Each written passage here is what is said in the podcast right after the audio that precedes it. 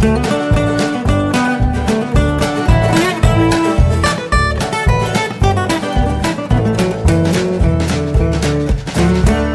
und herzlich willkommen zu Jörn Schars feinem Podcast Episode 216. Ich bin Jörn Schaar und ihr seid es nicht. Ich wollte euch schon eine ganze Weile erzählen von meinem neuen Mikrofon, ähm, mit dem ich jetzt schon seit, ich glaube, drei oder vier Folgen aufnehme. Ganz einfacher Hintergrund, ich habe jetzt diesen Podcast-Koffer, in dem das H6 drin ist, der Mikrofon, der, der Kopfhörerverstärker, ähm, ein paar Kabel und eben auch die beiden Headsets, die ich habe.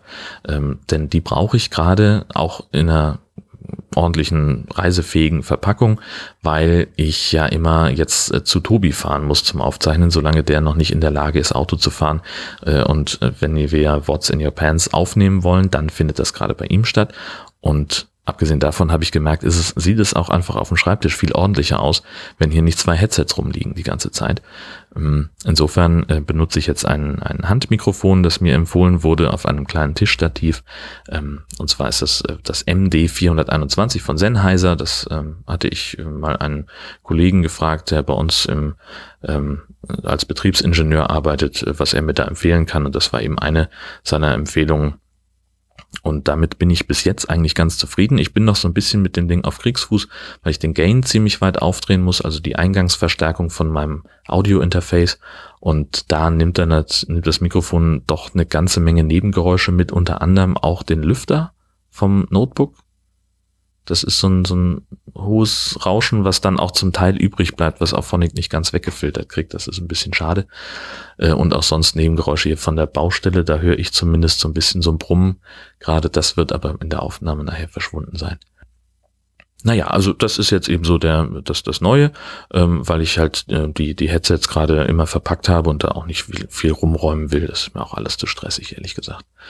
Und für einen alleine reicht das ähm, Sennheiser super aus. Das Einzige ist halt, ich muss jetzt mehr Mikrofondisziplin haben. Äh, wenn ich mich bewege äh, beim Sprechen, dann ist halt, ähm, dann hört man es halt. Ne? Wenn ich jetzt so ein bisschen hier rüber gehe, äh, das fällt sofort auf. Ähm, oder ähm, auch der Abstand ist natürlich wichtig. Also wenn ich weiter weggehe, äh, dann klingt es auch gleich ganz anders, als wenn ich ganz nah rankomme. Das nah rankommen hat aber einen entscheidenden Nachteil. Ich habe nämlich einen äh, ein, ein Windschutz auf dem, auf dem Mikrofon. Das ist ähm, der mitgelieferte Windschutz von meinem Aufnahmegerät vom Zoom H6. Und der sieht so ein bisschen aus wie diese Trolle aus den 90er Jahren. Wissen? Diese Plastikfiguren mit diesen wahnsinnig langen Haaren, die so komische Farben hatten. Keine Ahnung, das war irgendwie so ein Ding damals, als ich noch zur Schule gegangen bin. Da war Schule noch schwarz-weiß. Ähm, und äh, aber diese diese diese Haare, so das ist so ungefähr die die Frisur von meinem Popschutz. Und wenn ich jetzt eben entsprechend nah rangehe, ähm, dann habe ich zwar einen besseren Aufnahmepegel, ähm, merkt man sofort im, in der ähm, Audiosoftware, aber ich habe eben auch äh, diese Haare zu zwei Dritteln im Rachenraum hängen und äh, das macht das Sprechen sehr sehr unangenehm. Ähm, entsprechend ja muss ich jetzt da noch so ein bisschen dran feilen. Ähm, Ansonsten technisch bin ich in meinem Studio hier so ein bisschen weitergekommen. Ich habe Akustik-Molton an die Wand gebracht, an die eine große leere Wand, die ich noch habe, ähm, so ein 500 Gramm pro Quadratmeter Gedöns. Ähm, das ist jetzt soweit fertig. Ähm, das war ein bisschen ein Angang. Ich bin halt auch einfach kein Handwerker. Das dauert einfach bei mir eine Weile. Ähm, drei Vorhangstangenhalter in der gleichen Höhe an die Wand zu kriegen, und dass es dann am Ende auch noch gerade ist und auch hält in der Wand, denn die Wände hier bestehen zu 95 Prozent aus Gips, habe ich den Eindruck. Ähm, da kommt es also mit dem normalen Dübel erstmal nicht so richtig weit.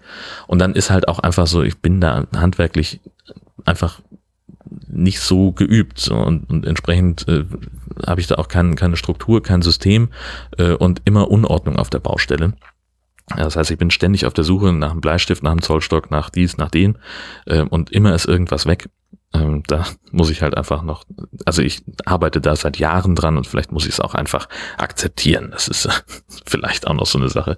Ähm, ja, da bin ich noch dran und äh, bin aber an für sich ganz zufrieden. Ich bilde mir zumindest ein, dass der so ein bisschen die Raumakustik verbessert. Und dann habe ich ja noch einen weiteren Vorhang, den wollte ich eigentlich in einem Aufwasch anbringen, aber das war mir einfach zu viel Rumhühnerei. Zumal der dann Also wenn er das zweite Fenster im Raum ähm, abdeckt und dessen, dessen Reflexionsfähigkeit äh, vermindert und hoffentlich ein bisschen Schall schluckt, dann verdeckt er dummerweise auch die Heizung, die einzige Heizung im Raum. Das ist im Augenblick noch nicht so wahnsinnig schlimm, weil offenbar das Heizungsventil ohnehin klemmt und die eh nicht heizt, aber das kann ja auch kein Dauerzustand sein. Deswegen wird sie perspektivisch heizen und wenn ich dann eben den Vorhang immer zu habe, hm, kann ich mir das eigentlich auch schenken mit der ganzen Heizerei. Ähm, das bringt dann nichts. Also das heißt, ich müsste dann einfach regelmäßig den Vorhang aufziehen. Da habe ich natürlich auch keinen Bock drauf. Aber es ist, wie es ist. Es hilft ja nichts, denn es ist, es wird hier doch ziemlich kalt in dem Raum. Äh, Gastini und äh, ihr Freund haben hier neulich einen Fernsehabend gemacht. Ähm, und als ich abends nach Hause kam, saßen die also hier mit Decke eingemummelt äh, und, und kamen dann aber auch kurze Zeit später runter ins Wohnzimmer und gesagt, mein Gott, ist das kalt da oben. Sie ist erstmal joggen gegangen, ähm, um sich einigermaßen aufzuwärmen. Äh, und er hat sich dann wirklich vor die Heizung gesetzt und um sich, äh, um einigermaßen klar zu kommen. Und ich war ja auch hier oben, äh, um guten Tag zu sagen, als ich nach Hause kam. Und meine Fresse, es war wirklich frisch. Ist einfach so. Ja, das war dieses. Ach so, und dann bleibt nur noch das Rosenkohl-Abenteuer zu Ende zu erzählen. Äh, es hat funktioniert. Ähm, ich habe Rosenkohl bekommen in Heide im Supermarkt, habe ich gleich drei Netze mitgenommen, weil ich dachte, dass wir mindestens zu viert, wenn nicht gar zu fünft essen würden. Am Ende waren wir zu dritt und entsprechend habe ich jetzt noch anderthalb Kilo Rosenkohl übrig. Ähm, Zubereitung ist so super einfach, wie es im Rezept stand, das ich euch letzte Woche verlinkt habe. Man schneidet einfach das Braune vom Rosenkohl unten ab und die trockenen Blätter kommen weg, dann halbiert man den, tut den in eine Schüssel, bisschen mit Olivenöl, ähm, durchrühren und dann kommt das auf ein Backblech. Ich habe dann zwei Blätter Backpapier genommen, ähm, weil es einfach sehr ölig war. Ähm, das war, glaube ich, gar keine schlechte Idee. Stand auch so im Rezept, also konnte ich mit leben. Und äh, dann kommt das für 25 Minuten in den Ofen bei 200 Grad und in der Zeit machst du die Balsamico-Reduktion ganz einfach mit ungefähr gleichen Teilen Zucker und Balsamico-Essig. Einfach in eine Pfanne verrühren, aufkochen lassen und dann innerhalb von 20 Minuten reduziert sich das so weit, dass es wirklich so eine klebrige, klebrige sämige Konsistenz hat. Wahrscheinlich kann man auch einfach fertige Balsamico-Reduktion kaufen, habe ich dann im Nachhinein gedacht.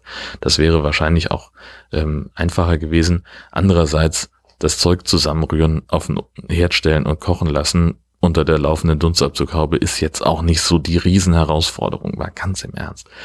Gut, äh, das ist also das gewesen. Ähm, dazu gab es, wie gesagt, Salzkartoffeln. Ähm, das hat hervorragend dazu gepasst. Rosenkohl, Salzkartoffeln gehen super. Und wir hatten noch ein bisschen Rotkohl übrig vom Vortag. Und dann gab's noch eine Pilzpfanne. Ähm, also einfach Steinpilze und, und Pfifferlinge mit bisschen Rosmarinzweig in der Pfanne anbraten. Und dann noch ein paar äh, Scheiben vom Kräuterseitling dazu. Ein Gedicht. Hatte das alles gerade einigermaßen fertig. Da lief auch die Zeit ab für den Rosenkohl, also alles vom Backblech in eine Auflaufform geschüttet, äh, Cranberries dazu, äh, so eine Handvoll Mandelstifte und dann eben diese Balsamico-Reduktion drüber, bisschen durchgerührt. Ein Gedicht. Echt. Ohne Witz. Kocht das nach. Wenn ihr Rosenkohl so ein bisschen mögt, machen. Und wenn ihr Rosenkohl nicht mögt, dann macht davon mal eine kleine Portion. Nur mal so zum Probieren. Es lohnt sich. Wirklich. Es lohnt sich. Es ist total gut. Ja. Also heute gibt's wieder Rosenkohl. Wie gesagt, es ist noch ein bisschen da von allem. Und wir haben eben auch noch ein paar Pilze übrig, die jetzt dann auch langsam mal weg müssen.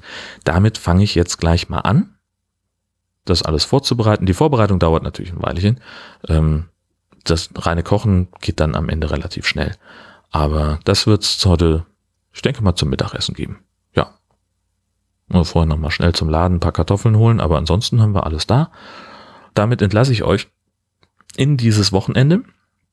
Ähm, ich zeichne aus Gründen heute schon am Samstag auf. Ist eigentlich völlig irrelevant, äh, das zu erzählen, aber morgen am Sonntag äh, kommt Benny vorbei und wir nehmen die nächste High-Alarm-Folge auf, wenn hier die Temperatur zumindest einigermaßen ist. Ähm, sonst setzen wir uns einfach in irgendein anderes Zimmer, das beheizbar ist. Vielleicht ins Bad. Im Bad ist immer sehr schön warm. Das ist gut. Ähm, aber klingt auch nicht so gut. Egal. Äh, das machen wir also morgen. Es gibt äh, Sharknado 6 zu gucken. Ähm, da freue ich mich schon drauf, äh, was Benny dazu sagt. Ich habe eine ziemlich dedizierte Meinung dazu, die aber auch vielleicht davon beeinflusst ist, dass ich kurz bevor ich das erste Mal Sharknado Teil 6 gesehen habe, The Mac geguckt habe für unsere Zusammenfassung im High Alarm Podcast. Und das ist ja ein fantastischer Film. Das ist ja der teuerste High-Film aller Zeiten. Super Effekte, tolle Schauspieler, Rock'n'Roll. Und wenn du danach aber zwei Tage später Sharknado 6 guckst, dann bist du so ein bisschen unterwältigt. Warum das so ist, das erzähle ich in der neuen Folge High Alarm Podcast, die irgendwann in der kommenden Woche erscheinen wird. Bis dahin wünsche ich euch alles Gute, eine fantastische Woche und im Übrigen bin ich der Meinung, dass Horst Seehofer als Bundesinnenminister zurücktreten sollte. Tschüssi.